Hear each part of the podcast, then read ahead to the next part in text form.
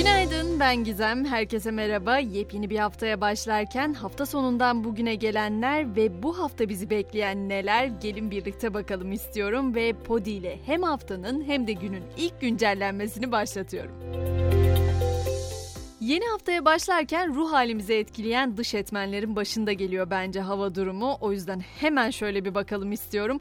Yurdumuzun geneli bu hafta parçalı ve çok bulutlu. Hemen hemen her bölgede de yağış beklentisi var. Kıyı Ege ve Batı Akdeniz için de kuvvetli yağış beklendiğini belirteyim. Haftaya başlarken elbette havamız önemli ama başkent gündemine bakmadan da olmaz diyorum. Çünkü gündemi belirleyen asıl meseleler oradan çıkıyor biliyorsunuz. Mecliste bu hafta bütçe mesaisi sona erecek ve 16 Aralık'ta yapılacak oylamayla tamamlanacak. Bugünse gözler kabine toplantısında masadaki başlıklar EYT düzenlemesi ve asgari ücret zam pazarlığında gelinen durum.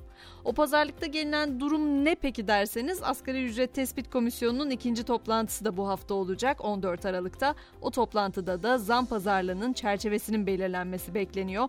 Bir de dün gecenin sıcak haberi var. CHP lideri Kılıçdaroğlu bugün saat 9'da olağanüstü toplantı kararı aldı. Tüm milletvekillerine de katılımın zorunlu olduğu bildirildi. Geçelim yargı koridorlarındaki turumuza. Geçen hafta 6 yaşında gelin skandalı gündeme bomba gibi düşmüştü hatırlayacaksınızdır. Zaten onun yankıları sürüyor ama hafta sonu bir başka skandal gündeme damga vurdu. 4 yaşındaki SMA hastası olduğu için toplanan 26 milyon lirayla lüks hayat kuran, otogaleri açan bir annenin haberi bu.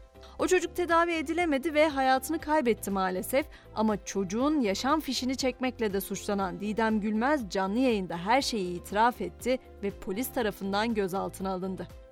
Tabi biz içimizde skandallarımızı sık sık konuşuyoruz ama Türkiye sadece skandallarıyla ünlü bir ülke değil, misafirperver bir ülkeyiz de biz biliyorsunuz. En azından biz kendimizi öyle sayardık. Ta ki 2022 yılında ziyaretçilerine en iyi deneyimi sunan misafirperver ülkeler sıralamasına bakana kadar işte o sıralamaya göre dünyanın en misafirperver ülkeleri arasında Türkiye 29. sırada yer alıyor bu kadar misafirperver olduğumuzu düşünürken birinci sırada biz yoksak kim var diye sorarsanız çok merak edildi ama ilk sırada birden çok ülke var. Bolivya, Maldivler, Etiyopya onlardan bazıları. Bu haberle birlikte sosyal medya gündeminde de biraz gezinelim istiyorum. Dün akşam çokça konuşulanlardan biri Kim Milyoner Olmak ister yarışmasındaki 1 milyon Türk lirası değerindeki soru oldu. 1 milyonluk sorunun konusu Dede Korkut hikayeleriydi. 20 yaşındaki yarışmacı Batu Alıcı yarışmadan çekilme kararı alarak 400 bin lirayla ayrıldı. Ama Batu soruya cevap verinceye kadar oldukça fazla zaman geçti yarışmada. Haliyle o da sosyal medyanın gündeminde pek çok espriyi beraberinde getirdi. Tabi sosyal medya dediğimde Twitter'da aklımıza ilk gelen platformlardan biri oluyor. Twitter'ın CEO'su Elon Musk ise dün yaptığı açıklamada bot kullanıcıları yarın bir sürpriz bekliyor dedi. Twitter şimdilerde ben insanım doğrulaması üzerinde çalışıyor. Bu doğrulamayı geçemeyenler filtrelenebilecek. Yani bu da bot hesapların kapatılacağı anlamına geliyor. Öte yandan Twitter Blue'nun da bugün itibarıyla tekrardan başlatılması bekleniyor.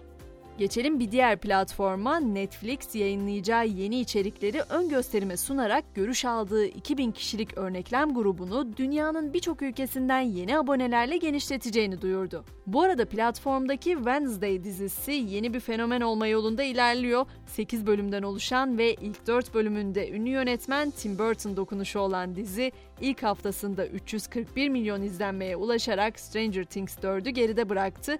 İkinci haftasında 400 milyon saati aşarak bunu başaran ilk İngiliz dizisi oldu ama 571 milyon saatle Squid Game'den biraz hala geride. Bir de size akıllı dövmeden bahsetmek istiyorum. Amerika'da Texas Üniversitesi avuç içine yerleşen ve takan kişinin stres seviyesini ölçerek rahatlaması için yönlendirmeler yapan bir akıllı dövme üretti. Bu dövme altın ve grafen örgüsüyle üretilen şeritlerden oluşuyor. Gündemdeki yolculuğumuz uzayla devam etsin. SpaceX uydu tabanlı internet dağıtım ağı Starlink'in bir benzerini Amerika ordusu için üreteceğini açıkladı. Askeri faaliyetlere özel Starshield adlı uydu ağı yüksek kriptolu iletişim ve özel yüklerin taşınması için hizmet verecek. Hazır uzaydayken dünyaya en yakın kara deliğin keşfinin haberini de vermek isterim. Dünyaya sadece 1560 ışık yılı uzaklıkta bulunan ve güneşten 10 kat daha fazla kütleye sahip olan bu kara delik, dünyaya en yakın kara delik rekorunun eski sahibine göre dünyaya yaklaşık 2 kat daha yakın. Sayılarla aranız çok iyi değilse bu yakınlığı araştırmacıların dilinden şöyle anlatabilirim. Yıldız kütleli bu kara deliğin kozmik arka bahçemizde sayılabilecek kadar yakın mesafede olduğunu söylüyorlar. Spor dünyasına baktığımızda ise en çok konuşulan takımın Fas olduğunu söyleyebiliriz şüphesiz. Dünya Kupası'nda Portekiz çeyrek finalde Fas'a yenilerek evinin yolunu tuttu biliyorsunuz. Maçın ardından gözyaşlarını tutamayan Cristiano Ronaldo ise veda sonrası sessizliğini bozdu ve sosyal medya hesabından bir paylaşımda bulundu. En büyük hayalim son buldu diyen Ronaldo, arkadaşlarıma ve ülkeme sırtımı hiçbir zaman dönmedim ancak rüya bitti açıklaması yaptı. Fas Teknik Direktörü Regragui'nin açıklamaları ise çok daha ilginç. Portekiz maçından önce gece otel odasının kapısının çalındığını ve gelen kişiyle maç hakkında sabaha kadar çalıştığını, zaferde en büyük payın ona ait olduğunu söyledi. Gece otele gelen kişinin kim olduğunu ise açıklamayacağını belirtti. Kupada yarı final maçlarının yarın ve çarşamba günü oynanacağını hatırlatayım ve sabah güncellememizi artık burada noktalayalım. Akşam saat 18 itibariyle ben yine buradayım. Sizleri de bekliyorum elbette. Görüşünceye kadar iyi bir gün geçirmenizi dilerim. Şimdilik hoşçakalın.